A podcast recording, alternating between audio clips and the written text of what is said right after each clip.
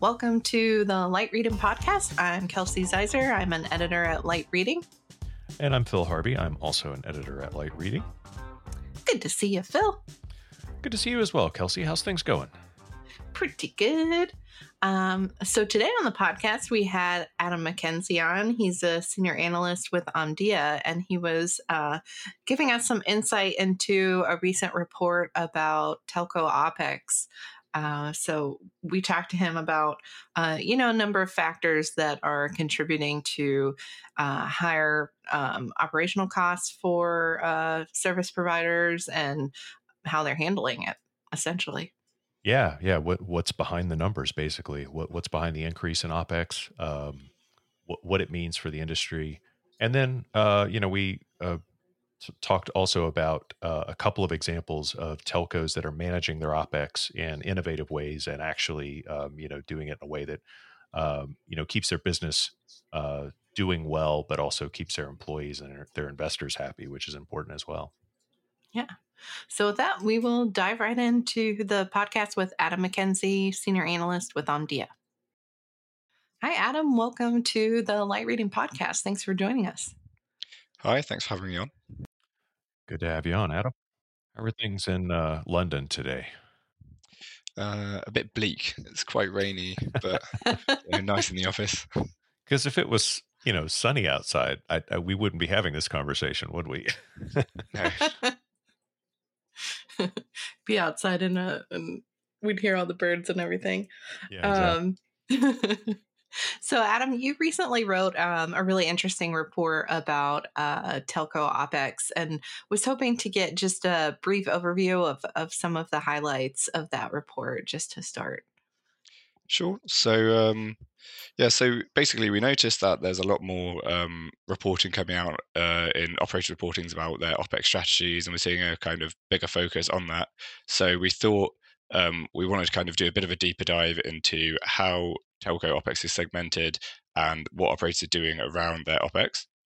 Um, so like before the report, we came up with this product, uh, our OPEX tracker, which segments OPEX into a load of kind of subcategories. I won't go through all of them because, you know, there's a bunch, but, you know, it's like network operations. You've got network and non, uh, non-network OPEX, and it goes into things like what they spend on utilities, what they spend on labor in different departments. And so then once we had the kind of all the data from that, yeah, it makes sense to write a report about it. Um, and so what we found is there is an increasing trend in the industry of uh, or an increasing focus on OPEX and how operators are going to reduce their OPEX.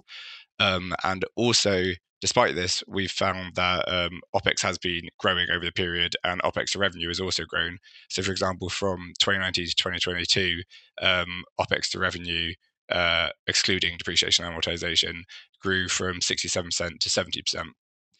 Um, so the report basically covers some shifting trends, um, goes into how operators are looking to reduce their OPEX, um, what areas are growing. So the kind of big things that are growing, the everything in our network category um, is currently growing or has grown from twenty nineteen. Um, outside the network, most of these areas are also growing, the main exception being content, um, but this is largely... well, in part due to the um, operator that we've based the model off. So, for example, A T and T completely divested. I think WarnerMedia and um, U- uh, and U S Video, you know, a couple things. So that does have an effect on it. We find, other than content, almost all of these areas have been growing. Um, and then we look at how telcos can manage their OPEX. Um, what strategies some people are going for. So I imagine we'll probably go into them uh, in a bit more detail later. But, you know, we're looking at things like legacy network shutdowns, uh, different ownership structures with like network sharing, spin-offs and divestments, um, also office closures, uh, potential role reductions in future, which then t- ties into uh, generative A I and uh, topics like this. So the report kind of has a look into all of that and goes into a bit more detail. When you're saying the revenue to OPEX ratio, you're you're meaning that uh, that percentage of revenue, I think you said sixty-seven to seventy percent. Is, yes, that's OPEX to revenue, sir. Right. So that's that's how much uh, how much of their current revenue that they're spending on OPEX. Is that the the calculation? Okay, just I'm a remedial math student. I got to make sure I understand the the statistics as they're as they're being stated. Um, yeah, it seems like it's high. Sounds like it's high. Um, but I I guess I have to also point out that the it as high as that sounds, the um, you know the t- the big telcos in the U S anyway are raking in billions in profit, so they're still you know profitable by a wide margin. So I, I, I guess, um, is there any alarm around, uh, or I guess why the urgency of the concern? Because it's, it, you know, is having a higher OPEX to revenue ratio really that bad, given that they're still making tens of billions of dollars a year? So it's more of a thing of, uh, we found the revenue growth that, especially be hyped up with five G, but in general, hasn't really materialized as expected. And, you know, there were lots of these talks of all these new use cases, all these new revenue streams coming in with five G and with other types of network. And um, what Omdia has found is generally A R P U with five G isn't particularly higher. Um, revenues aren't projected to grow that much. Um, and so, you know, when you're struggling with revenue growth, you generally tend to look at cost cutting, um, which is part of the reason they've been looking at it. I've got another piece on uh, CapEx, which goes into you know all the details of how operators are looking to reduce their CapEx. But then another reason why OPEX is interesting is it's, uh, for most telcos, about four to five times the size of CapEx. Um, and so it's quite an interesting area of, you know, these cuts go a long way. And um, yeah, it makes a huge push, uh, huge proportion of their budget. Yeah, I see. So so it's it's really more of, uh, I guess, they're kind of imprisoned by their, whether it's their expectations or Wall Street's expectations, but it's it's how they were expected to perform is what they're worried about because of the, you know, they're it's like, yeah, five, like you said, the use cases for five G didn't materialize as quickly um, or as dramatically as as they had wanted. Um, but that didn't make them any less profitable. But it does it does mean they just aren't making as much profit as they wanted to at a, at a, at a point. Uh, anyway, I just I know these things are kind of proportional, but it's I, I think I think pointing out that that they're locked in a prison of their own expectations is worth worth saying out loud at least once in the podcast, because it's not, you know, they're laying off hundred you know tens of thousands of people a year, so they're not um, I. I You know, it's it's not like they're suffering as businesses necessarily. Yeah, I suppose. Yeah, but then every it business wasn't really a question. Was, yeah, yeah, yeah. I, no, I was I was just um, thinking of the. I like the prison of their own expectations. That sounds like one of those demotivational posters, instead of the ones yeah. that are like, you know, perseverance. Right. Yeah. Well, you know, that's that's. I I think I have a. I think I'm an expert in that. Yeah. We'll have to make one of those. Make That's some swag. All these years of journalism will do for you. Um, okay. Ble- the bleak outlook. um, so in addition to, you know, maybe some of these use cases and, and five G not uh, materializing quite in the way that they had hoped, um, what are some other economic factors that are contributing to um, th- this increased focus or higher OPEX in general? Um, so I think... I mean, probably the biggest one is um, inflation. We've had very high global inflation. And um, I mean, first, that generally just puts pressure on costs for everything, which obviously is, you know, there goes your OPEX. Um, but also you're having quite high. So, so labor is a very big component of um, OPEX. I think it's around twenty percent. I think twenty-two percent of the adjusted OPEX we found globally. And um, with inflation comes a lot of pressure for salary increases, because obviously employees are, you know, struggling to get by and they are for raises. And so being twenty-two percent of the OPEX budget on average, that's a big area when you have like, yeah, that's a big increase when you have a few people asking, uh, like when you have a sort of small percent of raises, that's a big impact on your OPEX budget. Um, also, then it comes back round to revenue of with inflation, you have tighter consumer budgets. There are kind of cost of living crises in lots of countries around the world. And so when you are looking to raise that revenue, increase that A R P U, if people don't have the money available, again, you have to look elsewhere, which is cost cutting. Um, and then rising energy costs. I mean, again, it's sort of inflation, but with the war in Ukraine um, and other factors like that, energy costs really increased in twenty twenty and twenty twenty-one. Um, and so the impact wasn't immediately felt. Well, for some telcos, they were quite hedged in their energy contracts. So the uh, impact might not have been as bad as it could have been. But then obviously, you know, these contracts go up in future and you still have to pay them off eventually. So um, that's had quite an impact on energy OPEX, which has increased a lot over the period we've looked at. Yeah, definitely uh, quite a few factors stacked against them. And that's an interesting point, too, uh, about um, labor. I hadn't really thought about that, but that that totally makes sense that with inflation, people would be asking for raises, and that, you know, causes more pressure as well. Um, any other thoughts on, uh, you know, some of the challenges to reducing OPEX? Is, is there anything else that, um, you know, they're facing that uh, would make this difficult? So I think, to be honest, I think almost a good way of answering this would maybe be going over some of the ways that they're looking to reduce OPEX and then mm-hmm. what the difficulties with each of those are. So, um, for example, one of the probably biggest, or like one of the major ways that a lot of uh, operators looking to reduce OPEX is legacy network shutdown, and with that, legacy service service shutdown. Um, so, you know, a lot of operators have these three G, still running three G, some of them two G, all sorts of old um, D S L, et cetera, and like lots of old services on this that they're looking at getting rid of. And this can reduce OPEX by a lot, just because older networks are generally, you know, I mean, literally older, so they're breaking more, less advanced technologies, so they're less reliable, they require more maintenance. Also, um, for example, energy efficiency. Um, a typical fibre to the cabinet line uses two point four watts. Um, I can't remember what the what per thing that this might be per month. I can't remember exactly. Whereas a uh, fibre to the premises line uses zero point three watts um, over the same period. So I can't remember the exact length of that period. Um, so, yeah, you get a lot more efficiency with that. But um, when we spoke to some operators about this, shutting down your old equipment isn't simple. There's, firstly, you know, you have a lot of old exchanges you need to shut and sell, have a lot of equipment you need to like physically do, but also things like services. A lot of them don't have good documentation of what services are on what networks, where this is all linked, and found um, one operator had, it was like an elderly call button, I can't remember, you know, like an emergency thing, relied on something like their two G network, which it's hard to migrate people across when you've got all these random small use cases using old networks that you need to know about, and there's not one simple list of this uses this, this uses this. Um, so that was one of the big difficulties. Another, I can speed up a bit if we're short of time.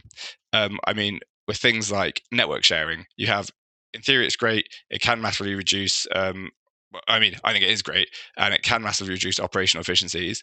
But at the same time, you have a risk if you manage it poorly. There's more operational complexity working with another company, and uh, you know, if you don't own certain part of the networks, problems can arise there if contracts weren't initially written up well. Um, and the same, you have spin-offs and divestments of things like towers and data centers, and all of that. Again, it's can work very beneficially, but needs to be done correctly. And mergers and acquisitions is another one, which you know. You can merge, benefit from economies of scale, um, but then you've got regulatory problems sometimes. And also, like, mergers are always difficult, and in the short run, they're like a difficult thing to do. Um, another thing that I think's an interesting one is on the labour side, which so office closures and uh, I, well, to be honest, it is just employee reductions. Like, you know, I'm sure operators want to phrase it nicely, but it's layoffs essentially reduce OPEX a lot. But firstly, they're obviously unpopular. So, um, well, I'll separate office closures. So A T and T, for example, had five hundred office locations, which they're reducing to nine, which, to be honest, I think is quite a good way of doing it. With hybrid working, all of this, it's probably not as necessary, but I don't know how popular that may be with staff, like some people like coming in, et cetera. Um, but then a lot of operators have announced that they're looking at cutting, um, well, reducing, you know, having layoffs in the coming years. Um, and some, you know, Gen A I comes into this, some of them are replacing some of these roles, but some are just basically laying off people. Um, and then I imagine that's going to be a challenge brand-wise. You know, it's going to be an unpopular decision. Um, one operator I think has done it quite well was Tim in Italy, um, who achieved three hundred million euros of OPEX savings in twenty twenty-two, which were... Um, through labour reductions, this was partly.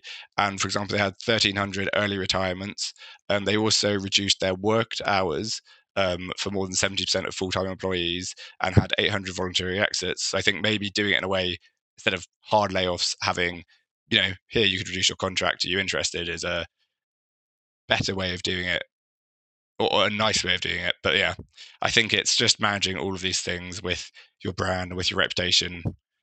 And yeah, that's a long, long ramble, but yeah, you know what I mean? Yeah. Yeah. It's, it's, it's a tough thing to have to cut staff and, uh, but it does seem that they're not, there's so, uh, yeah, depending on the telco, um, it's like at this point, it's just in the U S especially, it's just a regular part of their, of, of their existence. You know, they, they go, they, they try not to make a big deal of it, but they're constant, they're, they're cutting staff pretty much all the time. Um, that's just like built into their, their operating model. Um, the, the, um, yeah, they try, they try not to take the brand hit, but they also, they also put their names on stadiums and arenas and stuff like that. So they're, they're trying to build their reputation in other ways, uh, even while they're, you know, sticking it to the employees. But, um, I, um, I, I'm curious about when we're talking about these kind of, um, you know, hard network costs versus labor costs and other things. Um, how much of OpEx, you might have, you might have even already said this, how much of a typical carrier's OpEx is specifically dedicated to uh, maintaining the network, improving the network, and kind of keeping that going versus all the other stuff? So network OpEx is, uh, well, in twenty twenty-two, reached about fifty percent. I think it may have been forty-nine percent. Um, this does include network depreciation amortization, which some measures of uh, OpEx don't include. So if you like the network proportion of depreciation amortization is a bit higher than the non-network. So if you take that out, it's maybe forty-five percent or so. Um, yeah, it's definitely a huge proportion. Um, and a lot of that is going into just straight network operations. A fair amount's going into infrastructure with things like leasing. Um, and then also utilities are an area that's got a lot of focus with energy prices going up and all this. But from our estimates, utilities, I feel our estimates have been not as high for network utilities as some competitors we've had. And I think it's an area where, you know, it's green, it's good to push it. And if you can, can get any efficiencies, it's great, but it's not necessarily the biggest area. I think much more you have um, your network operations is a huge area, um, and looking into making that more efficient is key, I guess. Yeah. Yeah. We'll have to look into also like, um, I, I I'm familiar with the uh, issue that you brought up earlier too, about the, um, how a lot of legacy, a lot of telcos, especially ones that have done a lot of mergers and acquisitions, um, simply don't know what's in their network and don't know what services are connected to those bits of equipment. And so it does make, it, it does provide, um, a, an exceptional challenge, I should say, to, to kind of, uh, just shut things down, shut off services, turn down legacy networks, or even just getting rid of Um, legacy equipment. It's not something they can take lightly because they never know what kind of recurring revenue or what kind of uh, uh, societal thing might be tied to, uh, you know, that that gear. Um, I think in California right now, there's, you know, it's it's probably mostly tied to A T and T's legacy from Pacific Bell and maybe even earlier. But there's a big fight going on about how A T and T wants to Um, get out from under this legal designation of being a carrier of last resort, meaning that it has to provide landline, lifeline, telephone service via legacy means. And it wants to, you know, uh, get that legal burden removed so that it can just have people connecting to its wireless network when they, you know, and dialing nine one one when they need to and that sort of thing. Um, But it's a but it's a big issue, and it's a and it's a pretty sensitive one because there's a you know a, a rising elderly population and a ton of people in rural areas that simply um, their their old fashioned telephone service is really all they have. Um, so so yeah, it's it's you know again, would it be an OpEx win for A T and T if they could do that? Yeah, absolutely.